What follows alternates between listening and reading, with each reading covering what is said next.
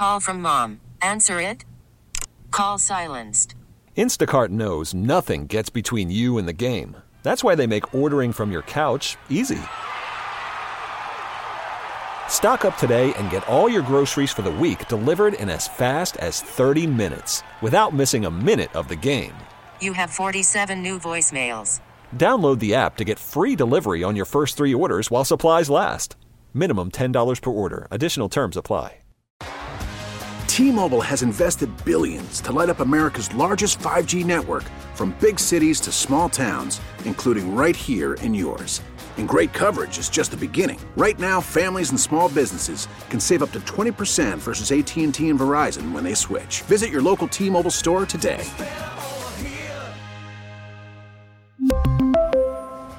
Plan savings with three lines of T Mobile Essentials versus comparable available plans. Plan features and taxes and fees may vary.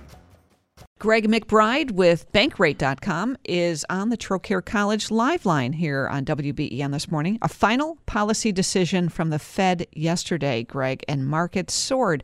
They didn't say it, but it appears they're done raising rates, and that's what the celebration was about.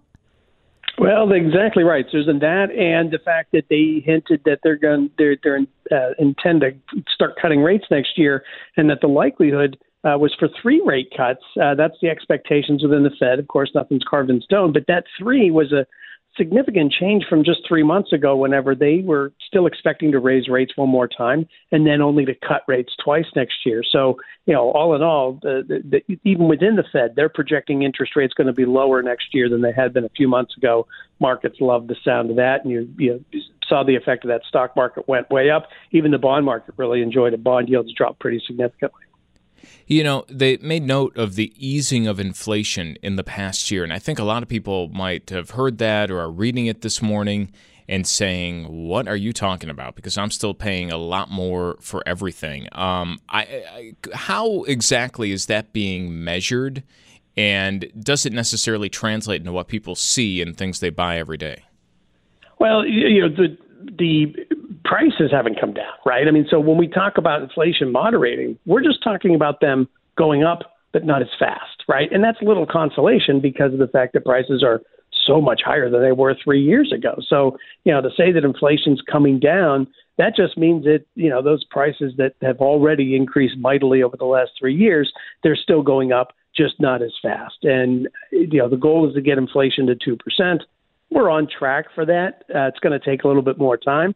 Uh, but again, there's this big gap that households have because in a lot of cases, expenses have gone up faster than income for the better part of the last two or three years. And so that there's a gap that has to be closed, and it's just going to take some time. So that budgetary pressure that houses are feeling is real, and it's going to continue for a while before they the income can really catch up to where the expenses have gone. It seems like this is a great example of the disconnect between Wall Street and Main Street, right? I mean, how soon when they started cutting rates next year, how soon would that translate into everyday prices, the everyday inflation that we're feeling? Well, the, the lower rates aren't going to uh, bring about lower uh, prices. Uh, the, the higher rates of the medicine we have to take to get inflation under control. So it's only at the point where they're confident inflation is, is under control that they would start to cut interest rates. But even then, we have to uh, I think, kind of check our expectations. Interest rates took the elevator up. They're going to take the stairs coming down. Interest rates are going to come down very slowly. They're very high. They're going to stay high. Even once those rates start coming down next year, they're still going to be at high levels. So, still prioritize debt repayment, particularly the high rate credit card or home equity line of credit, those variable rate debts.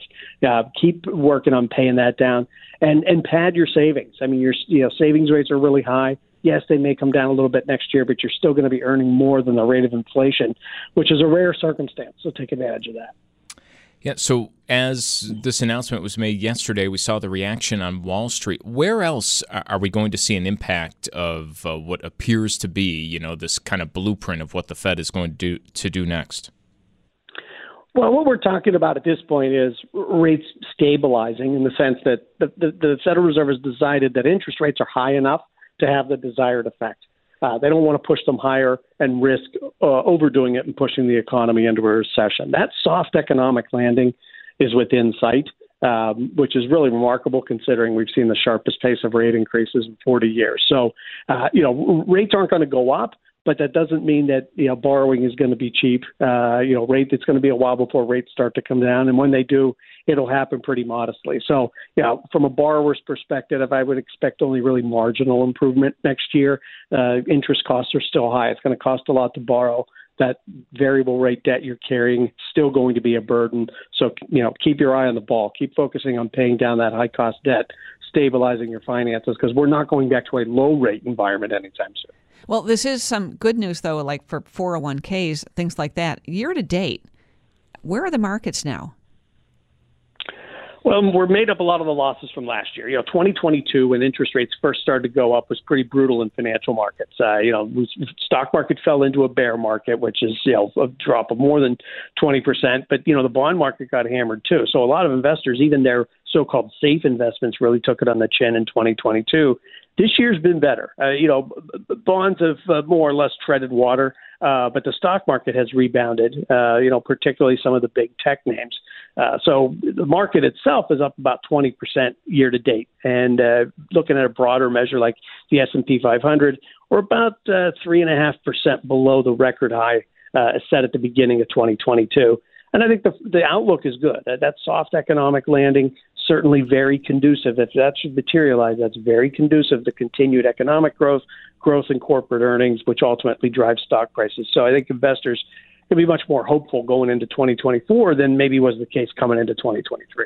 You know, people have enjoyed these uh, high interest savings accounts that have sprung up over the last uh, couple of years with the interest rates rising. Uh, are those deals, you know, seemingly deals going to continue? Will people still enjoy those benefits uh, with the rates at least leveling off uh, for the foreseeable future? Yeah, they will, Brian. Now, I mean, rates are going to level off, like you said. They're probably going to kind of even come down a little bit as we work our way through 2024. But uh, here's the important thing: you're still going to be earning a rate that's in excess of inflation. Right now, if you're shopping around, you look at online savings accounts; they're earning five percent and above well, you know, inflation's at, at three or four, depending on how you measure it, and the goal is to get inflation down to two percent. So, you know, that five percent, even if it slips next year down to four and a half or four, still going to look really good compared to an inflation rate that's you know going to be headed for two or two and a half percent next year. So, earning more than the rate of inflation uh, in a safe haven investment is a pretty rare circumstance. So, next year is going to be a good year for savers. Maybe not as good as this year, but but certainly a very good one. Hey, Greg, thanks for joining us this morning. We appreciate it. Thanks for having me. Greg McBride with Bankrate.com. We really need new phones. T Mobile will cover the cost of four amazing new iPhone 15s, and each line is only $25 a month. New iPhone 15s?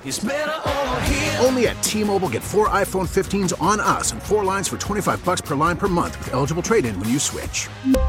Minimum of four lines for $25 per line per month with auto pay discount using debit or bank account. $5 more per line without auto pay, plus taxes and fees. Phone fee at 24 monthly bill credits for all well qualified customers. Contact us before canceling account to continue bill credits or credit stop and balance on required finance agreement due. $35 per line connection charge apply. Ctmobile.com. Hey, Rob Bradford here. I have set out on a mission with my good friends at FanDuel to prove what I have known for some time baseball isn't boring.